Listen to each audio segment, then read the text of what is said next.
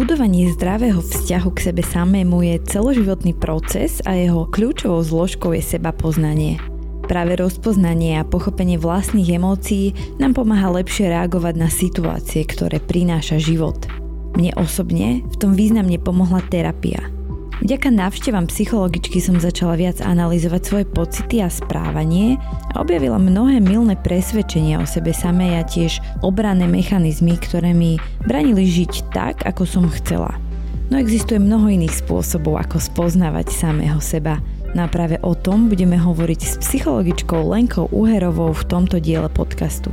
Dozviete sa nie len ako na to a prečo je sebapoznanie vlastne dôležité, ale aj ako prijať to, čo v sebe na tejto ceste objavíme. Ako hovoril Abraham Maslow, tak až vtedy, keď ja sám seba spoznám a plne akceptujem, to dokážem aj s druhými ľuďmi.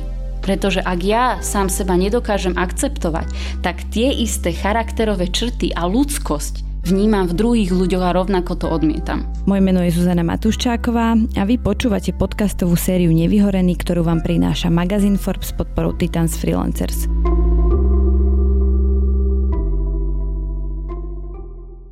Lenka Uherová je psychologička, ktorá so svojimi klientmi pracuje prístupom pé cé á a pozitívnej psychológie, čiže sa nesústreďuje na nedostatky a patológie človeka, ale kladie skôr dôraz na tie pozitívne prvky v živote, na zdroje a kompetencie. Lenka, vítajte, dobrý deň. Dobrý deň, ďakujem za pozvanie. Na úvod som teda spomenula tú pozitívnu psychológiu, to je prístup, ktorým vy pracujete.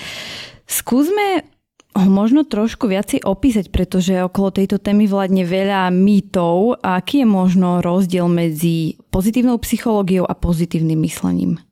Ja si veľmi vážim, že prinášate práve tento rozkol, ako keby upratanie si pojmov. Je to pre mňa aj zároveň veľmi dôležité, lebo sa stretávam s takým neporozumením a zamieňaním si pozitívnej psychológie a pozitívneho myslenia. A z môjho vlastného presvedčenia a práce ja považujem pozitívne myslenie ako za nebezpečný fenomén a môže byť značne toxický, pokiaľ je naozaj používaný často a nevhodne pri ľudskom prežívaní, pretože nútiť sa myslieť na veci, ktoré sú naozaj negatívne, pozitívne, vytvára na nás ako keby takú formu násilia. Že nemám sa cítiť tak, ako sa v skutočnosti cítim. Mala by som sa cítiť úplne inak. Hej, a týmto pádom deformujem svoje vlastné vnímanie. A na rozdiel od toho, tak ako ja vnímam pozitívnu psychológiu, a v nej ide o pozitívny vzťah k samému sebe. Ako k vlastnému človeku, k vlastnej individualite, k svojmu bytiu. Čo to znamená ten pozitívny vzťah? Opäť, to neznamená, že všetko na mne je úplne super, perfektné a strašne fajn, ale dovolím si všetky časti svojej osobnosti vnímať, poznávať a akceptovať. Nie všetky musia sa mi nutne páčiť, ale dokážem si k ním vytvoriť vzťah, ktorý je pozitívny.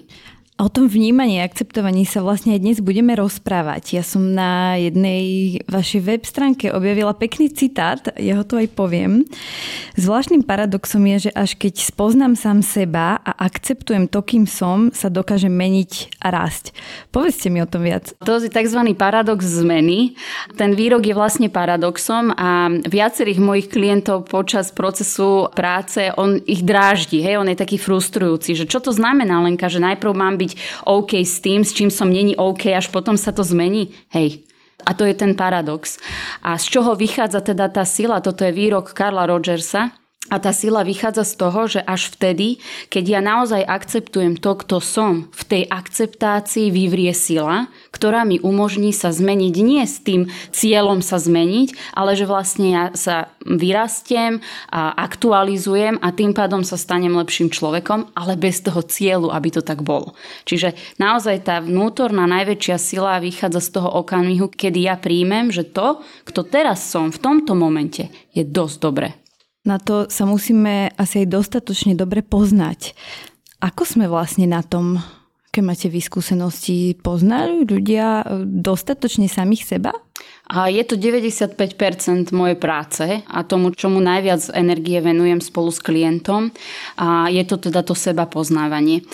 Opäť budem citovať jedného neurologa z Ameriky, ktorý povedal, že najviac trápení a psychologických neduhov a diskomfortu vyplýva z neschopnosti byť sám so sebou, so svojím prežívaním v jednej prázdnej miestnosti.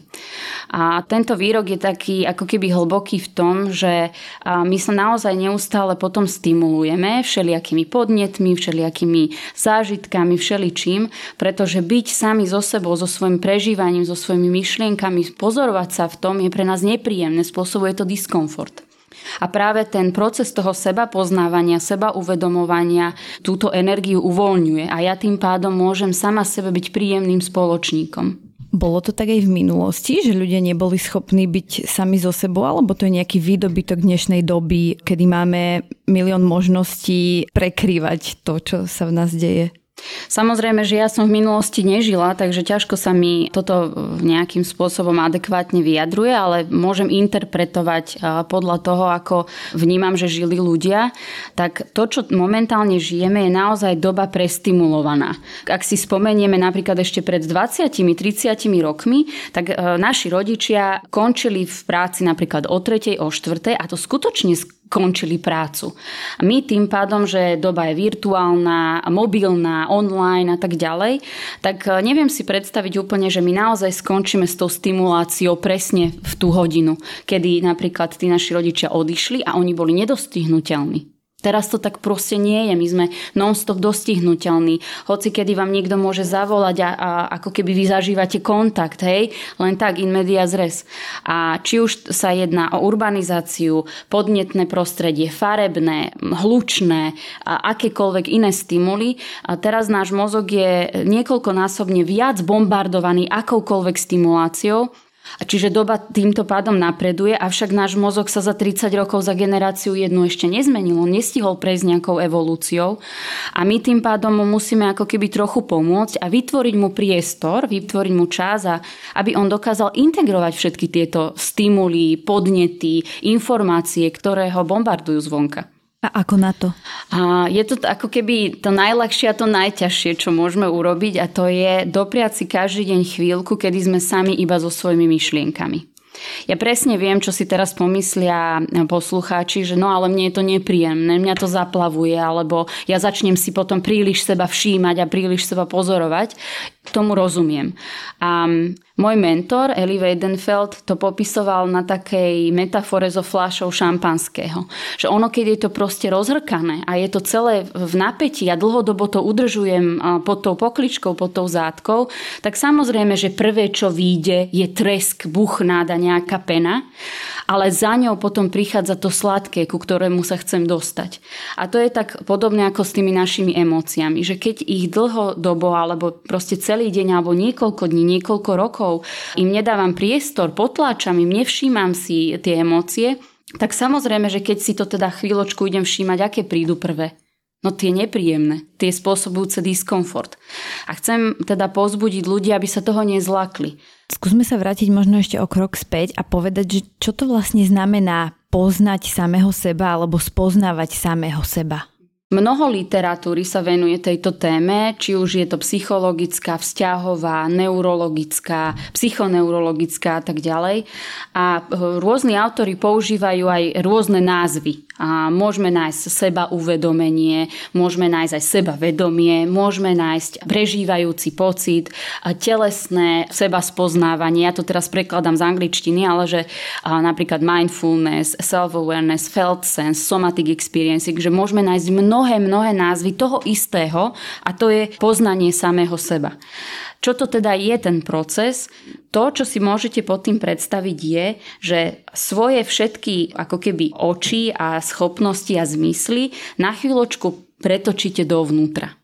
Čiže začnete si všímať, vnímať a poznávať všetky podnety vychádzajúce zvnútra. Z vášho tela, z vašej mysle, z vášho prežívania. Že tak ako celý deň sa venujeme tomu, čo prichádza zvonka a spracovávame to, analyzujeme, tak skúsme si predstaviť, že ten pohľad pretočíme dovnútra. Možno vlastne nie len jedenkrát počas dňa, kedy si vyhradím, ja neviem, pol hodinu a budem hlbať v sebe, ale možno aj v takých tých bežných situáciách, že sa s niekým rozprávam alebo niečo robím. Je to tak? A mne sa tento point veľmi páči z toho dôvodu, že fakt si teraz sadnúť na pol hodinu, tak človek nevie, čo má robiť. Hej, že všeličo začne byť zaplavovaný a nevie ako keby úplne, čo má s tými myšlienkami a pocitmi robiť. A mne sa presne páči takýto moment, kedy skúsme to len zo začiatku dávať do súčasťou svojho takého bežného bytia. Napríklad rozprávam sa s nejakou kamarátkou a na chvíľku si všimnúť, samozrejme ďalej ju počúvať, ale všimnúť si, aký je to pocit, keď sa so mnou táto kamarátka rozpráva.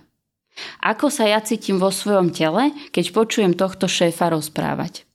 Aký je to pocit pozerať sa von oknom z tohto autobusu. Ako sa mi prejavuje tento pocit na tele, keď sa pozerám von z autobusu. Niekto by si mohol povedať, že na čo vôbec také niečo robiť? Čo nám to vlastne môže priniesť takéto zamyslenia? Je to jedlo pre dušu. Ona na tomto žije. Naše duševné zdravie sa vlastne na tomto živí. Hej, ako keď si poviete, že no ale na čo si mám ísť večer láhnúť a spať? No tak sa regeneruje mozog, tak sa živí mozog, aby mohol fungovať. A keď my chceme mať nejaké duševné zdravie, ktoré nám poskytuje nejaký komfort, cítime sa vo svojom živote fajn, cítime sa v kontakte so svojim bytím, tak potrebujem sa o tú dušu trošku starať. A akúkoľvek knihu ohľadom psychoterapie, psychológie, duševného zdravia otvoríte, nájdete tam seba uvedomenie. Prečo to teda nerobíme? Nie je o tom dostatočné povedomie, alebo preto, že je nám to nepríjemné, alebo kde hľadať tie dôvody? Ja by som tu možno ponúkla taký pohľad, že ono je to ťažké len tak sám od seba skúsiť a vysvetlím prečo. My máme v tom našom vnímaní seba ako keby také spektrum, ako vnímame alebo ako vyhodnocujeme to, čo sme navnímali, to, čo pozorujeme.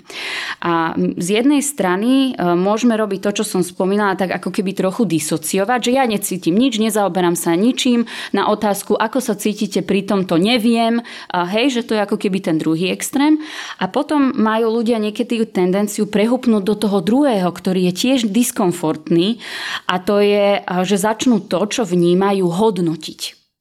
A tým hodnotením sa vytvára obrovský diskomfort, presný opak toho, čo sme povedali na začiatku, že tá starostlivosť o tú dušu je, že si to všímam, ale nehodnotím. Ako náhle tomu pridám to hodnotenie, to znamená, takto by som sa nemala cítiť, toto by som si nemala myslieť, to je hrozné, že to takto je a prečo toto cítim na tele, to znamená, že som chorá, že mám nejaký, čo mám, rakovinu. Toto nie je sebapoznávanie. To je tzv. Úzkostné pozorovanie. A, a môžeme si to za, zameniť v začiatkoch hlavne, hej, že no ja sa nebudem toľko pozorovať, lebo mne to ubližuje, mne to spôsobuje nejakú úzkosť alebo tak. Čiže to správne, akceptujúce, prijímajúce, nehodnotiace pozorovanie si vyžaduje trochu cviku. Predpokladám, že za vami nepríde človek s tým, že chcem spoznať samého seba, že toto nie je pre ľudí téma. Ako vy navádzate v úvodzovkách vašich klientov na to, aby túto tému riešili, alebo ako s tým pracujete? Je pravda, súhlasím, že toto je minimálna zákazka, alebo že toto naozaj neprichádza do toho vzťahu, že s týmto prídu. A ono to ako keby úplne vyplynie hneď v prvých momentoch toho sedenia, to vyplynie zo situácie v zmysle, že klient mi rozpovie svoj životný príbeh, svoj narratív a nejak sa v tom príbehu má. Mňa zaujíma, ako sa v tom má. Hej, napríklad toto robí moja manželka a toto robí a taká to je. A moja otázka je, že všímam si, že máte k tomu kopu emócií. Premýšľam nad tým, ako sa v tom všetkom cítite, keď vaša manželka robí to, čo hovoríte. A už toto samotné pre toho človeka je veľakrát také oči otvárajúce a také inšpirujúce, že zrazu získavam úplne iný pohľad, iný druh informácií k tomu príbehu, ktorý ja prežívam, ktorý vnímam a to je ten môj vlastný referenčný rámec, čiže môj vlastný pohľad. Mm-hmm. Moje akože, osobné vnímanie je také, že my oveľa viacej energie venujeme tomu, ako premýšľajú a vnímajú niečo iní okolo nás, že vieme donekonečna rozoberať to, čo niekto povedal, ako to myslel, ale nerobíme toto so sebou. Je to tak? Mm-hmm. mne je z toho smutno a je mi to ľúto, lebo to vnímam, že väčšinu mentálnej energie potom investujú ľudia do vecí, ktoré nedokážu ovplyvniť. Hej, ktoré si interpretujú vlastne sami. Čo si kto myslí, ako kto ma vníma, čo odo mňa kto potrebuje. A keby sme aspoň čas tejto mentálnej energie investovali do toho, ako ja sa s tými ľuďmi cítim, čo ja v tých vzťahoch potrebujem a o čom ja premýšľam v tej a v tej situácii, zrazu nielen, že sa tomu človeku ako keby uľaví, lebo prestane investovať energiu do niečoho, čo nevie ovplyvniť, ale tým, ako sa lepšie spozná, vlastne on vedľajší účinok toho seba poznávania je výborný. My máme lepšie vzťahy. Ako hovoril Abraham Maslow, tak až vtedy, keď ja sám seba spoznám a plne akceptujem, to dokážem aj s druhými ľuďmi. Pretože ak ja sám seba nedokážem akceptovať, tak tie isté charakterové črty a ľudskosť vnímam v druhých ľuďoch a rovnako to odmietam.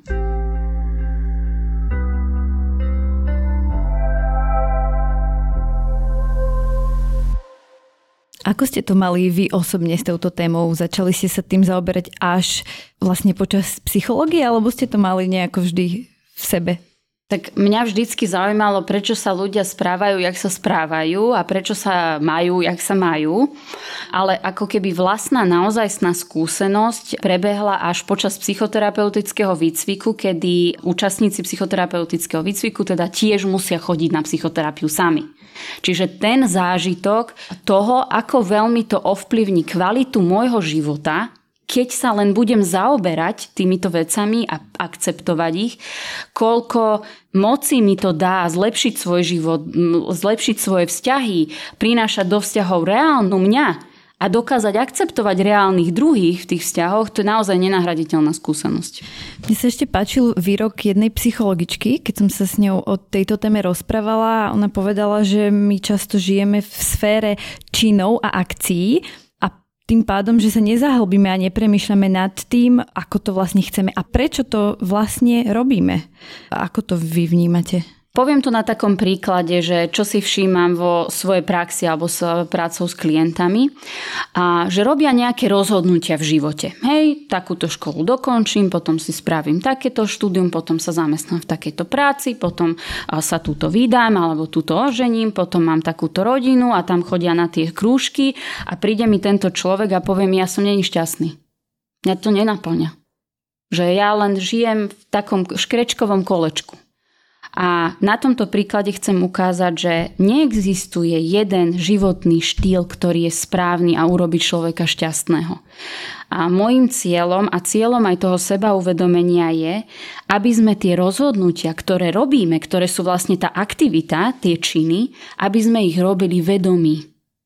To znamená, ja idem študovať túto školu, pretože cítim. A uvedomujem si, že za tým pocitom potrebujem. A robím toto, lebo potrebujem alebo cítim.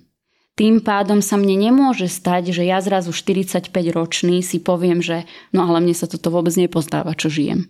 Aké sú ešte tie dopady nedostatočného seba spoznania? Rôzne také diskomforty, či už pocity úzkosti, nepohodlia, tenzií, melanchólie, fóbii, také depresívne ladenie. Hej, lebo keď by som mohla povedať o tom depresívnom ladení, tak častokrát je to o tom, že ten klient sa naozaj nepozná. Že on má o sebe vytvorený taký deformovaný, škaredý obraz, ktorý sa mu nepáči, ktorý on nechce žiť. Hej, ako keby hovoril tomu životu nie za takýchto okolností.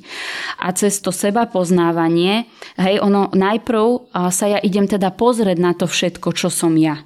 A všeličo zistím. A nie všetko sa mi bude úplne páčiť a pozdávať.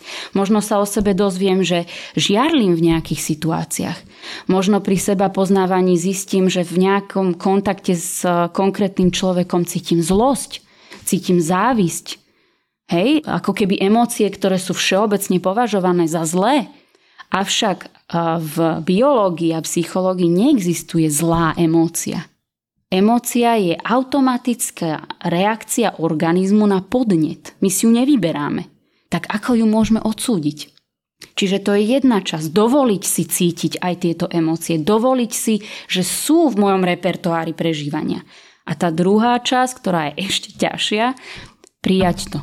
O prijatí teda ešte budeme hovoriť, ale mne ešte napadlo, keď sa bavíme o tých dôsledkoch nedostatočného seba spoznávania, či môžeme hovoriť aj o tom, že potom tie naše akcie bývajú často akoby zle namierené, keď sa nepoznáme, že vlastne neodhalíme príčinu toho môjho problému, ale iba reagujeme na dôsledky. Ja neviem, že mám sa zle, tak si dám pohár vína, alebo ja neviem, vyvrším si svoj hnev na nejakej inej osobe. Stretávate sa s tým tiež? Určite. Keď sa zamyslíme nad tým, že ja som si není vedomá, ako ja ovplyvňujem kvalitu svojho života, tak ja potom si pripadám, že mne celý svet krivdí a všetci sú na mňa zlí a nikto mi nerozumie. Pretože ja sebe nerozumiem. Ako ja vyjadrujem svoje potreby tomu okoliu, keď sú nezrozumiteľné? Vyjadrujem ich vôbec? Tým pádom bez toho seba uvedomenia, aké vzťahy vytvárame. Tie vzťahy vytvárame také, že ten druhý má vedieť, čo ja potrebujem, chcem a kedy. Hej, ja mám kopu vzdelávania v psychológii a neviem povedať, čo kto kedy ako potrebuje. Hej, že snažím sa tých ľudí to učiť, aby dokázali v tom byť zrozumiteľní. Čiže ja keď chcem mať pekné vzťahy v živote, hej, samozrejme, že k tomu potrebujem trochu seba poznania. A keď a, sa stane, že klient to takto vníma, že všetci mu len robia zle a má v živote len nešťastie a nič sa mu nedarí a celý svet mu ukrivdil, tak ja začnem pátrať potom, že aké sú to potreby, ktorých sa vám nedostáva. Čo robíte preto, aby sa naplnili? Komu o nich hovoríte? Aké sú to kroky? A v tom všetkom, keď sa týmto začne človek zaoberať, tak si uvedomí, že tí ľudia to majú rovnako. Že oni sú nie iní ako ja. Budem teraz citovať ďalšieho psychológa Marshalla Rosenberga a veľmi sa s ním stotožňujem, že ľudia nie sú dobrí a zlí. Ľudia majú potreby, tie sú neutrálne a majú rôzne spôsoby naplňania tých potrieb, ktoré môžu byť negatívne, neefektívne, dokonca zraňujúce alebo až nelegálne. A čím som viac vedomá toho, aká je moja potreba a akú stratégiu si volím, tým viac o tom ja môžem rozhodovať. O tomto som sa presne rozprávala s psychologom Andrejom Jeleníkom, tuším to bol siedmy diel nášho podcastu. On povedal takú peknú vec, že až keď si uvedomím, čo naozaj potrebujem a čo ma trápi, tak to viem artikulovať ľuďom naokolo. Čiže nemôžeme mať naplnené potreby bez toho, aby sme ich sebe poznali a aby sme o nich hovorili. Áno, súhlasím s tým a ešte by som ako keby tak doplnila, že ani nemôžem to očakávať, že to má vedieť druhý, keď sama to neviem pomenovať. A to, keď to dokážem sama pomenovať, je obrovská osobná moc. Ja tým pádom chytám svoj vlastný život za opraty. Nevnímam, že môj život má v rukách osud, ale ja.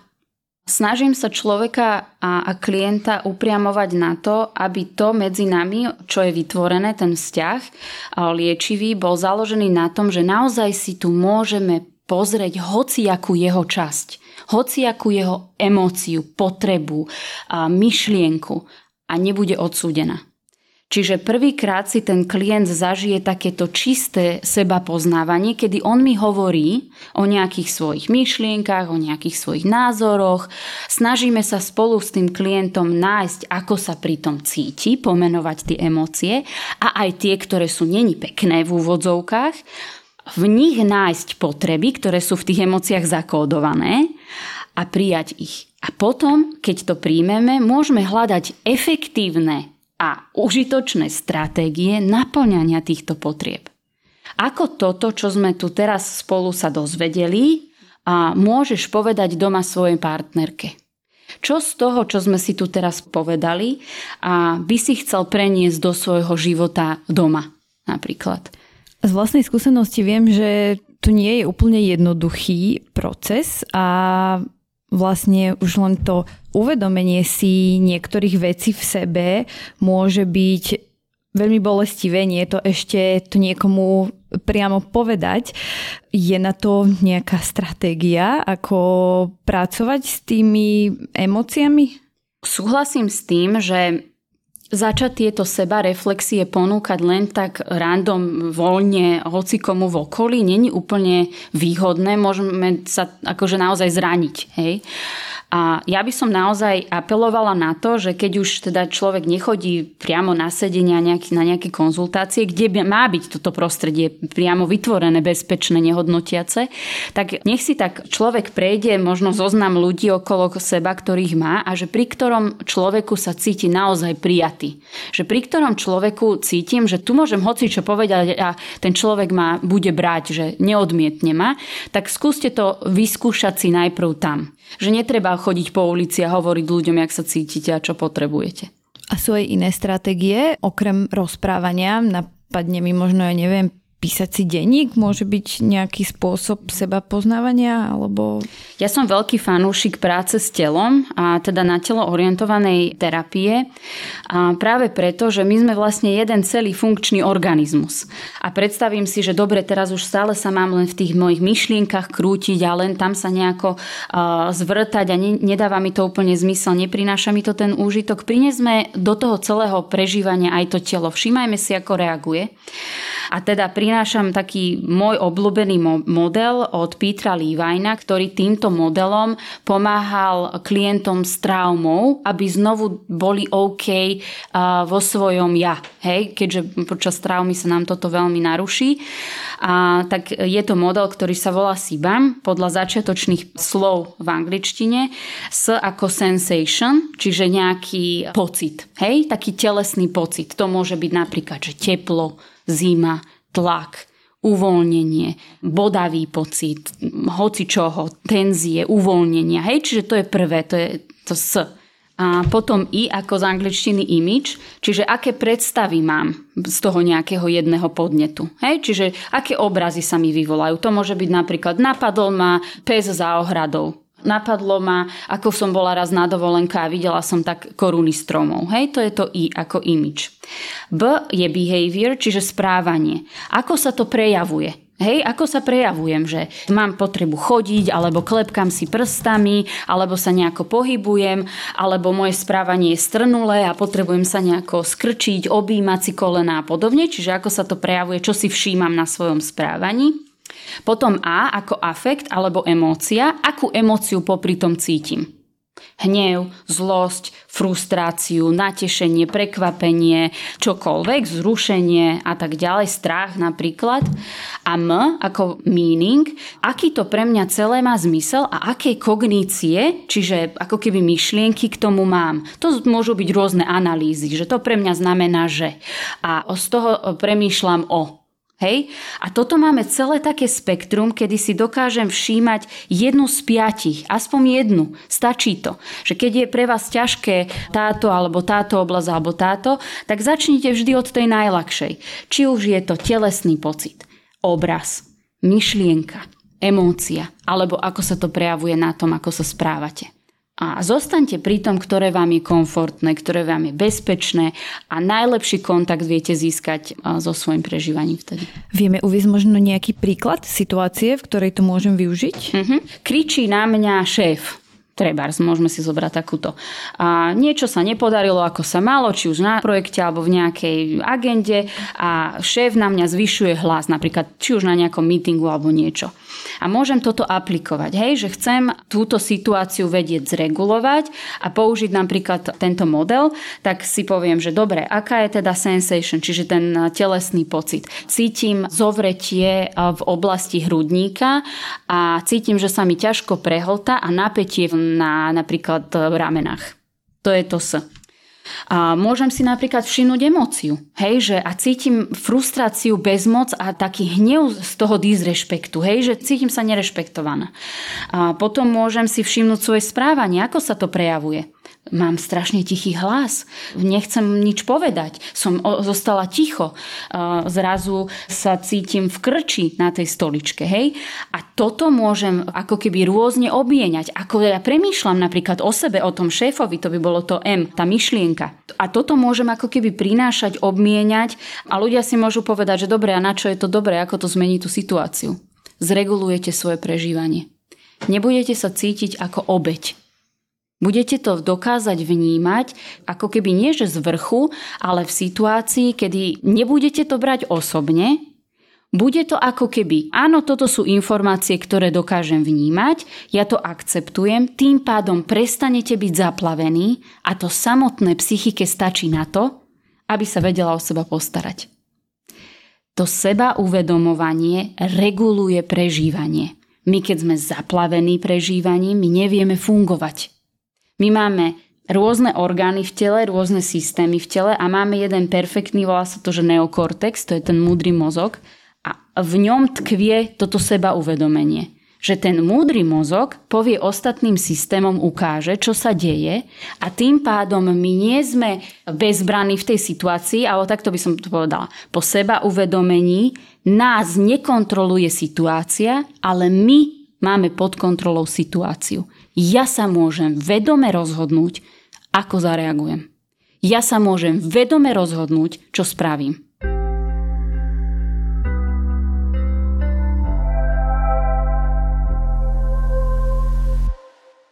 Pre mnohých ľudí to môže znieť ako sci-fi, uvedomovať si všetky tieto veci, ktoré ste vymenovali, pretože im akože všetko vypne. Že v takejto náročnej situácii nemajú možnosť sa zamyslieť nad tými vecami. Ako sa k tomu dopracovať? Lebo asi to nepríde iba tak z ničoho nič, že ja si zajtra poviem, že keď toto príde, tak toto budem robiť. Nemusí to byť vtedy, hej, že hoci kedy vás to napadne. Ak je to dve hodiny potom, ako sa stal tento incident, vtedy je to ešte stále relevantné a legitímne. A nemusím na to spomínať, ako som sa cítila vtedy, keď sa to dialo. Ako sa cítim teraz, keď na to spomínam. Čo to so mnou robí? Ako sa má moje telo v tom, ako reaguje na tú spomienku. Ako sa cítim, keď si na to spomeniem, že takto na mňa kričali. Hej, že možno tam už budú aj iné emócie a to je v poriadku. A opäť, nebudem sa cítiť ako obeť situácie, ale začnem cítiť akú takú schopnosť ju mať pod kontrolou, lebo zrazu, keď už mám tieto informácie, ja môžem urobiť to vedomé rozhodnutie. Ako prvá emócia, ktorá mi napadla, že keď neviem, že spätne spomínam na tú situáciu, sa môže u mnohých vyskytnúť hnev na seba samého, že tú situáciu napríklad nezvládol, že mal som povedať toto a toto, nemal som urobiť to a to. To asi nie je celkom akby pozitívny prístup k tomu celému. Na tomto presne ukážem to, že, že čo je rozdiel medzi seba uvedomením a kde je to prijatie, akceptácia, porozumenie a tým, kedy si v tom z ľudia robia zle a vytvárajú tam to hodnotenie. Ja zoberiem presne tento statement, alebo teda tento výrok, ktorý ste povedala a to bolo, že no dobre, a ja sa nad seba teraz nemám, že toto som si nechala, že takto som nevedela zareagovať a to je hrozné. A skúsme to pretočiť tým typom seba uvedomenia, ku ktorému ja pozývam. Všímam si na sebe, že sa veľmi hnevám a som zúrivá, že som nedokázala ochrániť svoju hranicu patrične pre mňa a priala by som si, aby do budúcna som na to tú energiu dostala a právo si dala zachrániť svoju hranicu. To je tá istá informácia, ale ja ju akceptujem ako legitímnu a v tom prvom prípade ju odsudzujem. Odsudzujem seba tým pádom. Čiže tá istá informácia je tým zdravým sebauvedomením formulovaná týmto spôsobom. Vnímam, že sa hnevám, potrebovala by som v tomto toto a toto a priala by som si, aby v budúcnosti som si dala právo zareagovať, lebo je to pre mňa dôležité. Tým pádom je o mňa postarané, emócia je zintegrovaná, ja ako človek seba akceptujem, napriek tomu nemusím cítiť ďalej hnev voči šéfovi, pretože ja cítim hnev voči tej situácii. Tým pádom som není obeťou nejakého hnevu a zlosti, není som obeťou nejakej sebalútosti a pocitov obete, ale zúročila som informácie, ktoré mi môj organizmus dal. Ja som si ich všimla, zúročila na to, aby som vedela na budúce, čo chcem. Čo je moja potreba v takejto situácii. Ešte mi napadol jeden extrém a to je, odhrá sa podobná situácia a ja ju potlačím, pretože bola taká nepríjemná, že je mi až fyzicky nepríjemné sa ňou ďalej zaoberať. Mm-hmm. Čo toto môže spôsobiť? Tak ako vieme, tak náš vegetatívny nervový systém reaguje spôsobom fight or flight alebo útek, útok a on má aj tretiu verziu a to je zamrznutie alebo freeze. A niektorí ľudia na základe či už minulých skúseností, môže to byť výchova, môže to byť rôzne zážitky, nepríjemné formujúce a tak ďalej, majú tendenciu zareagovať tým zamrznutím, hej, ako keby takým zablokovaním. A verím tomu, je to veľmi nepríjemné, hej, lebo to neumožňuje človeku sa v tej situácii o seba postarať. No ten, čo ujde alebo bojuje, v pravom slova zmysle, tak sa o seba nejako postaral, zachránil sa. Ale vlastne to zamrznutie, ono má tiež svoj zmysel na záchranu v prírode, napríklad keď srnka hrá mŕtvu alebo tak, aby mohla potom ujsť. Ale to je presne to u ľudí, že keď už mám šancu sa o seba postarať, ako tá srnka, že zrazu na chvíľu sa ten lev pozrie inde a ona tým pádom môže ujsť, tak prečo my zrazu, keď máme príležitosť, sa nepostaráme o seba, my zostaneme v tom bezmoci, hej, ako keby v tom móde. A v tomto by som ako keby tak povzbudila, že napriek tomu, že je to ex post facto, sa zameriavať na to, čo ja v tej situácii potrebujem mať pre seba inak, aby som sa cítila lepšie. Ako sa na budúce môžem o seba lepšie postarať? A keď je stále, že, že odpoveď neviem, tak sa môžeme vrátiť úplne na začiatok. Ako sa teraz mám, keď na to myslím? Ako by som chcela vo svojich predstavách reagovať inak, aby som sa cítila lepšie? A môžeme pátrať po tých spôsoboch a už to, že sa o tom človek rozpráva, už to, že v myšlienkach to prežíva inak, dodáva organizmu korektívnu skúsenosť a ako keby taký návod, že skutočne sa to dá inak. Hej, a to môžu byť také veľmi jemné začiatky, napríklad um, dovoliť človeku, aby z tej situácii odišiel na nejaký čas. Napríklad ponúknuť tomu človeku taký nástroj, že vždy, keď sa toto bude diať a zacítite, že vaše telo tuhne, hej, že zase to seba uvedomenie na tej telovej úrovni, že všímajte si, že už to telo sa začína tuhnúť alebo je to nepríjemné, vypýtajte sa na toaletu alebo odíte na toaletu. Tam si dajte chvíľu, minútku, dve na seba uvedomenie, na to, čo v tom potrebujem, prečo to tak potrebujem. Možno sa stane, že keď sa vrátim, nepoviem nič, ale už aj tak som integrovala niektoré z toho prežívania, tým pádom už nebudem v tom zamrznutí tak intenzívno. Môže nám pomôcť možno aj spätná väzba od okolia, že sa o tom rozprávať s blízkymi? Rozhovor je liečivá stratégia. My máme tak obrovské rečové centrum v mozgu, že, že fakt žiadne zviera nemá také obrovitánske rečové centrum práve preto, lebo my máme veľmi bohatý emočný svet. A presne na to sa evolúciou vytvoril aj veľmi bohatý slovný repertoár, aby sme my dokázali ten bohatý emočný svet vyrozprávať, pomenovať a tým pádom spracovať. Čiže keď je napríklad malé dieťa, ja to vysvetľujem tak, aby som bola zrozumiteľná, malé dieťa, ktoré nevie pomenovať, jak sa má. Hej, ono nevie povedať, čo chce, ako sa má a čo sa mu deje. Ako sa to na tom dieťati prejavuje? Ono zažíva diskomfort stále. Pláče, kričí, vyjadruje hnev, možno v niektorých prípadoch sa hodí o zem v obchode alebo, alebo čokoľvek, ťahá tú mamu za kabát alebo niečo. A keď ja dokážem pomôcť tomu dieťaťu pomenovávať veci, že čo sa deje a čo ono potrebuje, ono bude používať radšej to, ako hádzať sa o zem a mať silné, emočné, intenzívne, lebo to je strašne energeticky náročné, tie emočné výlevy alebo to zaplavenie. Čiže dieťa reguluje svoje emócie tým, že ich vie pomenovať. A dospelí takisto. To sa nezmení. Čiže ak často zažívame takéto zaplavovanie, aké spomínate, tak to môže byť práve tým, že nedostatočne poznáme samých seba? Správne. A nedostatočný možno aj mám repertoár toho pomenovania. Ja mám napríklad také pomôcky u seba v práci. A ja mám taký, že kruh emócií, to sa dá aj nájsť na internete. A tam je pomenovaných okolo sedemdesiatosem emócií. Hej, to mám vytlačené v práci. A okrem toho mám vytlačený zoznam potrieb všetkých ľudských, psychologických potrieb. A keď s klientom a, si trénujeme alebo snažíme sa zlepšovať to sebapoznávanie, tak on vyberá z toho zoznamu, že ako sa cíti z tých sedemdesiatich emócií a aká potreba tá emócia je, že akú potrebu tá emócia tlmočí, vyberá zo zoznamu. A tým pádom aj tam sa učí, že aha, to znamená, že keď túto emóciu cítim, často to znamená, že mi chýba toto. Alebo často to znamená, že potrebujem práve toto.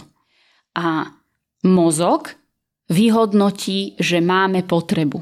A použije emóciu ako jazyk toho, aby sme si to všimli. Keď si predstavíme organizmus, ktorého jedinou úlohou je non-stop dosahovať homeostázu, tak všetky systémy v našom organizme fungujú len preto, aby sme dosahovali homeostázu, čiže stav nula. A emócie slúžia mozgu na to, alebo nášmu organizmu na to, aby nám povedal, že zaoberaj sa potrebou. Prečo to my ľudia nevieme, alebo nemáme to tak zautomatizované? Je to tým, že nás to v detstve nikto neučil, alebo že sme to potlačili, alebo kde sú tie dôvody? Už sa to zlepšuje, ale je pravda, a týmto nechcem nejakým spôsobom akože pôsobiť kriticky alebo mať nejaké kritické výroky, ale kulturálne v našej oblasti strednej a východnej Európy nemáme to ako keby tak zžité, že zdieľame, ako sa cítime. Že zdieľame, čo vtedy potrebujeme. A možno keď si všimnete, že niektorí klienti mi to tak spomínali, že aké pre nich bolo zvláštne a čudné, keď pozerali americký sitcom ako deti. Hej, že to bolo také zvláštne počuť, ako tam deti hovoria, že mami, cítim sa takto a veľmi potrebujem toto a mám ťa rada a chýbaš mi. A ľudia si tam hovorili, že sa majú radi, že sa ľúbia, že sa potrebujú. To my sme nie na to zvyknutí. Pritom máme ten istý pocit. My máme takú istú ľudskú emóciu. Ale pre nás nebolo prírodzené. My sme neboli privádzaní k tomu, že to je bežná súčasť rozhovoru. Že môže to až sa zdať až neprirodzené v nejakom okamihu. Avšak, ako náhle začnem sa s klientom rozprávať, ale čo vás prvé napadne v tej situácii, čo prvé zacítite, to je to najprirodzenejšie, čo je. Najprv mám emóciu. A keď sú v takom prostredí deti vychovávané, alebo že vyrastajú v takom prostredí, napríklad majú ráno circle time, že také kolečko, kedy si rozprávajú, alebo s rodičmi sa rozprávajú, ako sa máme spolu, ako sa cítime, čo potrebujeme, tak pre nich je to totálne prirodzené. Hej, pre nich je úplne prirodzené, že potom sa opýtate takého človeka, že aký je to pocit kúpiť si nové auto. A on vám kvetnato rozpovie, aké všelijaké vnútorné pochody sa toho týkajú.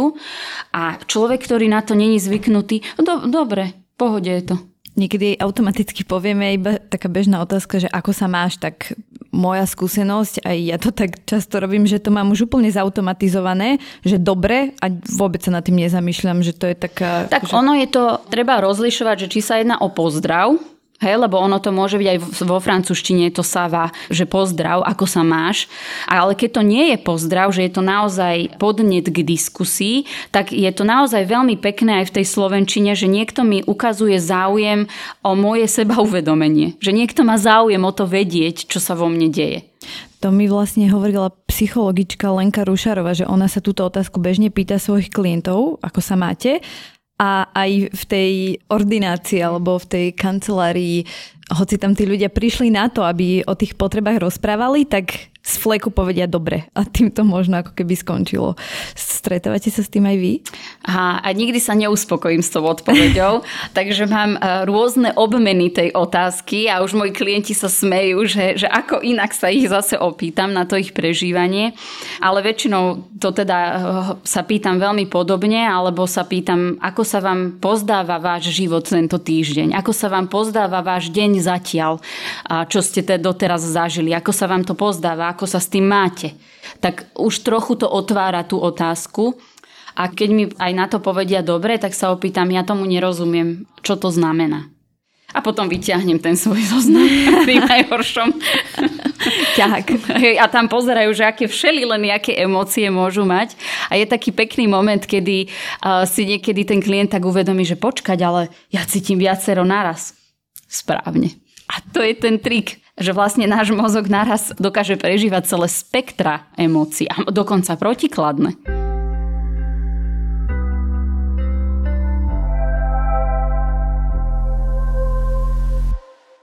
Ešte mi napadlo k tej téme, keď sme sa bavili o tom, čo máme dané akoby výchovou, takže čo možno my môžeme robiť pre svoje deti, aby to mali inak, aby to mali lepšie, aby sa viac poznávali? Ja si zase ukradnem toho Maslowa.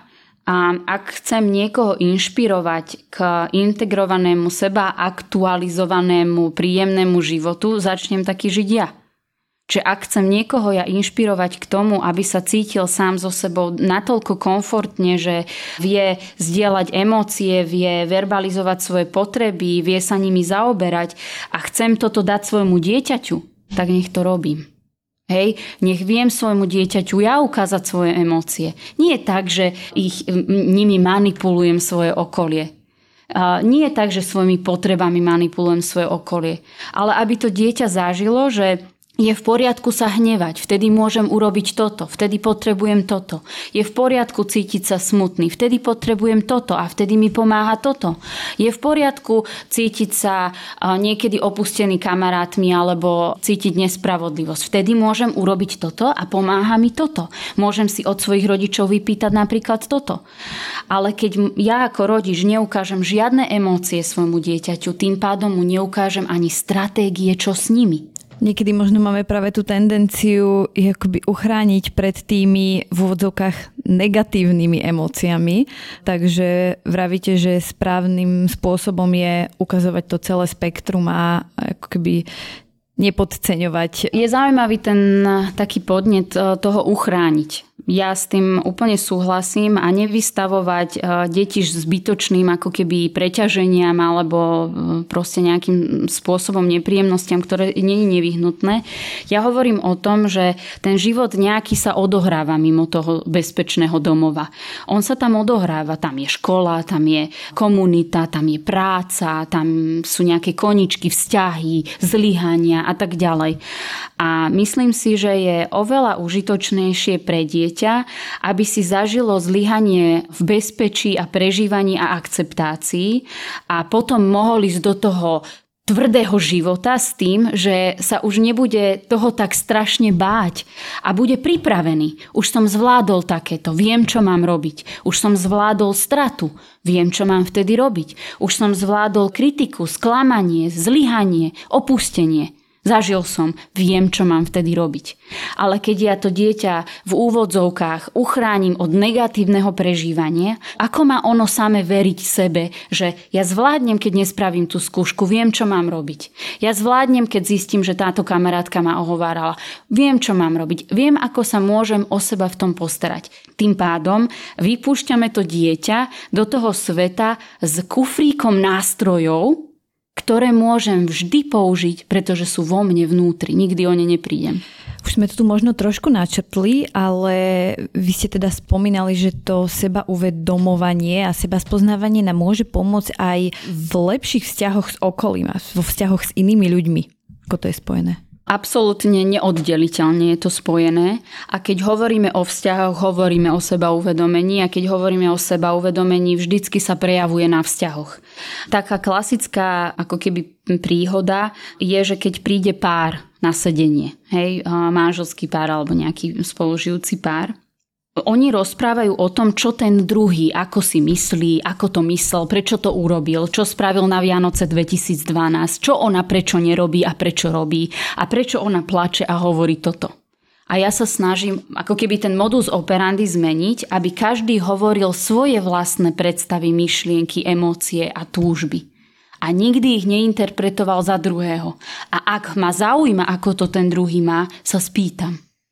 A niekedy je to také ako keby až komické, že tí ľudia nedokážu povedať svoje, ale oveľa jednoduchšie interpretujú partnerové alebo e, kamarátové, ako, prečo on to urobil a ako to myslel a že to určite s týmto cieľom urobil. Ale keď sa opýtam, aký je váš cieľ pri tom, keď hovoríte toto, tak na to sa ťažšie odpovedá. A preto tie vzťahy s tým veľmi súvisia, pretože ja až vtedy, keď dokážem to regulérne oddeliť, že toto je o mne a toto je o niekom inom, tak ja môžem za to svoje prevziať konečne zodpovednosť. A nielen, že sa mi uľaví, že prestanem preberať zodpovednosť za potreby toho druhého, konečne môžem zobrať zodpovednosť za svoje vlastné potreby a veľa ľudí sa tak bojí, že no Lenka, nestanem sa potom takým sebcom, takým sebeckým človekom, keď budem preberať zodpovednosť za svoje potreby. A ja používam taký príklad z miestnosťou, kde je dvadsať ľudí a torta pre dvadsať ľudí. To tak používam často. To, čo mnoho ľudí robí, je, že prídu do miestnosti, spolu s tým človekom je tam dvadsať ľudí a torta nakrájaná na dvadsať kúskov. A veľa z nás žije takým spôsobom, že správne je, keď najprv dám všetkým tortu a overím si, či všetci tú tortu majú, až zrazu zistím, že mne nezostalo a podvedome ich neznášam. že nikto na mňa nemyslel a všetci sú sebci a všetci sa tu len najedli a ja nič. A to, k čomu ja pozývam, nie je, že vojdi do miestnosti a zjedz všetko.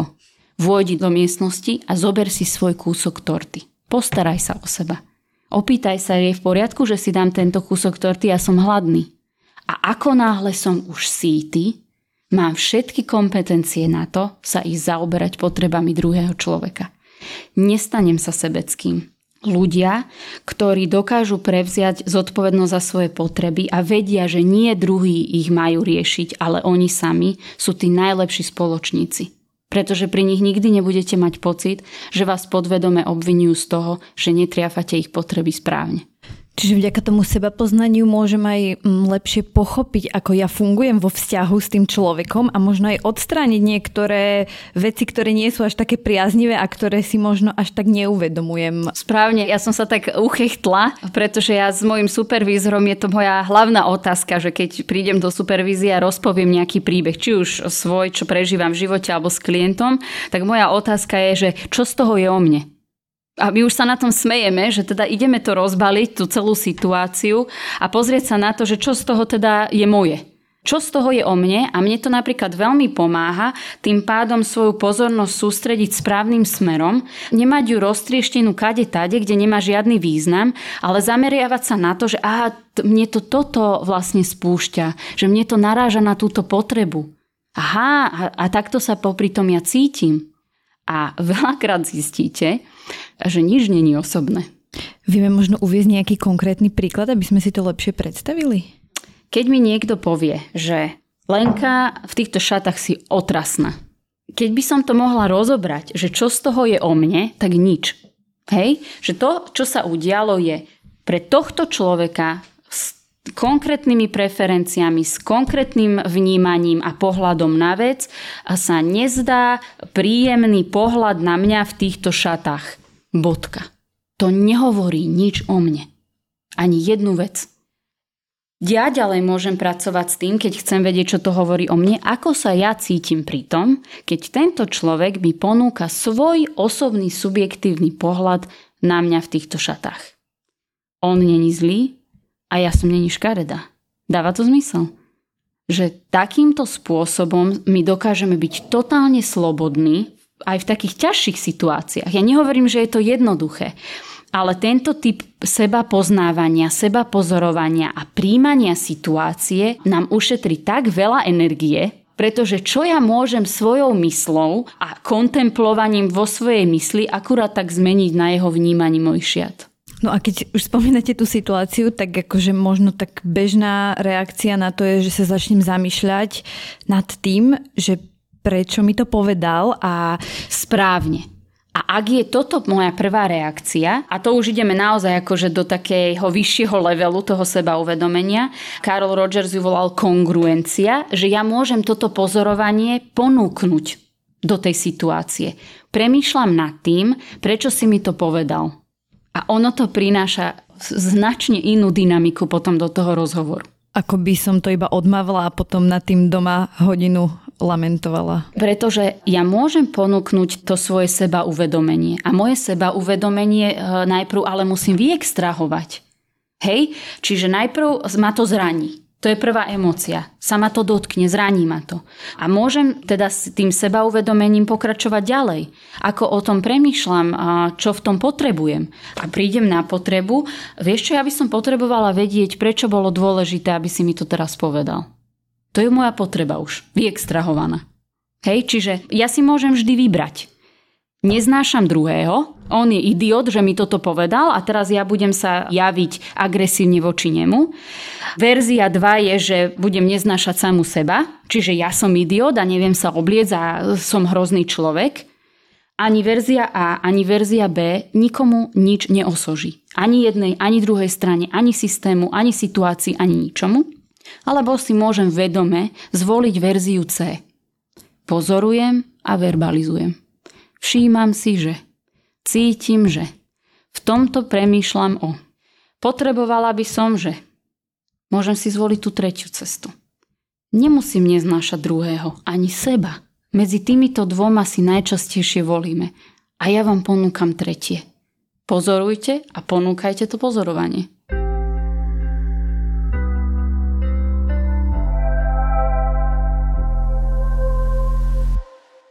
Existuje to sebapoznávanie a potom je akoby druhý krok, že prijať to, čo my pri tom sebapoznávaní objavíme. Správne. Tak ako na to? Celá je o tom filozofia vlastne. že, že ako keby, že to je životný štýl až. A mám takú silnú potrebu povedať, že to není bod, ktorý dosiahnete a už máte navždy ten checkpoint, alebo že to už navždy je tam uložené. Ono je to kontinuálne nikdy nekončiaci proces toho, že vlastne ja si zvolím seba akceptáciu ako životný štýl. Pretože verím tomu, alebo chcem veriť tomu, že keď budem akceptovať to, aká v skutočnosti som, iba vtedy môžem prežiť skutočný vedomý život a mať vedomé vzťahy s ľuďmi. Že v tých vzťahoch není nejaký fiktívny obraz Lenky, ale tam je naozajstná Lenka. S naozajstnými potrebami, s jej skutočnými emóciami a ona je v tom vzťahu a tu poznajú ľudia. Nie nejakú falošnú. Veľa ľudí sa snažím motivovať k tomu, pretože ja tomu naozaj verím, že moja skutočná verzia je tá najlepšia verzia. A zažiť si to zo pár krát, že ako keby tak na chvíľočku niekedy vykuknúť, to skutočné ja nechať na chvíľočku vykuknúť, že čo sa stane. A ja mám takú skúsenosť, neviem ako to máte vy, ale ja úplne najradšej trávim čas s ľuďmi a najpríjemnejšie sa cítim s ľuďmi, ktorí sú naozajskí, z ktorých cíti tú človečinu. Že aj mi vedia povedať, keď sa na niečo hnevajú. Aj mi vedia povedať, že ja ti neviem, Lenka, ale mne sa toto, čo si povedala, tak dotklo, ja nad tým stále rozmýšľam. Stokrát je toto pre mňa prirodzenejšie a príjemnejšie, ako keď ten človek sa mi len na štyri mesiace odmlčí. A k tomuto pozývam, že veriť tomu, že to, čo skutočne som, je tá najlepšia verzia. Keď tomuto uverím, prestanem si potom deformovať to, kto som, a dokážem to prijať tak, ako to je. Že tá Lenka je niekedy aj taká detinská. A Lenočka, ty si na toto strašne precitlivená. A je to tak. A vieš, čo máš pravdu, toto je taká moja téma. Prečo by som mala byť, hej? Keď pôjdem do tejto obrannej reakcie, už zase nevytváram skutočný vzťah. Ono je to tak, ja som na niektoré veci precitlivela. A na niektoré veci možno nie. A v niektorých veciach som možno silná a odhodlaná. A v niektorých veciach som možno ustráchaná. A v niektorých veciach som lenivá. A v niektorých som neporiadna. Krásna vec v tomto, ktorú dokázalo mnoho humanistických psychologov potvrdiť, je, že človek je od prirodzenia dobrý. Že my keď mu umožníme túto akceptáciu, z neho sa nestane zlý asociál. Práve naopak. A Carl Rogers túto svoju teóriu testoval na mladých delikventoch. Teda pracoval s nimi tak, že ich chcel spoznať. A chcel im pomôcť, aby akceptovali to, čo spolu spoznajú. Ani jednému sa nezhoršilo správanie. Práve naopak. Vymýšľali komunitnú činnosť. Vymýšľali, čo by ešte urobili inak lepšie. To hovorím preto, lebo to častokrát prinášajú klienti alebo ľudia na prednáškach, keď to prednášam, že dobre, a potom tu jak budeme žiť? Keď ja budem akceptovať, že som lenivý, keď ja budem akceptovať, že som takýto, to ako bude vyzerať?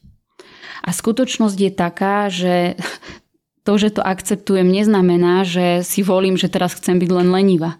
Ale tým, že to akceptujem, že ja mám rôzne časti. A iba vtedy, keď akceptujem všetky do jednej, akceptujem seba. Ak jednu jedinú odmietam svoju súčasť, odmietam celé moje ja. A to cítim na vzťahoch, to cítim na tom, ako naplňujúco svoj život žijem, to cítim na tom, či si dovolím splniť svoje potreby, či si dovolím byť vo svojich potrebách vokálna a tak ďalej, tak ďalej. A na konci dňa, či dokážem ja vôbec akceptovať ľudí, ktorí majú podobné vlastnosti ako ja. Čiže nám to pomôže mať ako keby zdravší vzťah s inými, ale aj vlastne so sebou samým a mať sa viac rád? Správne. Že ja sa nemám začať mať rada až keď. Ja sa nemám mať začať rada, keď budem takáto. Keď sa zbavím tejto vlastnosti alebo takéhoto správania. Teraz hneď. Teraz tu. Je to dosť.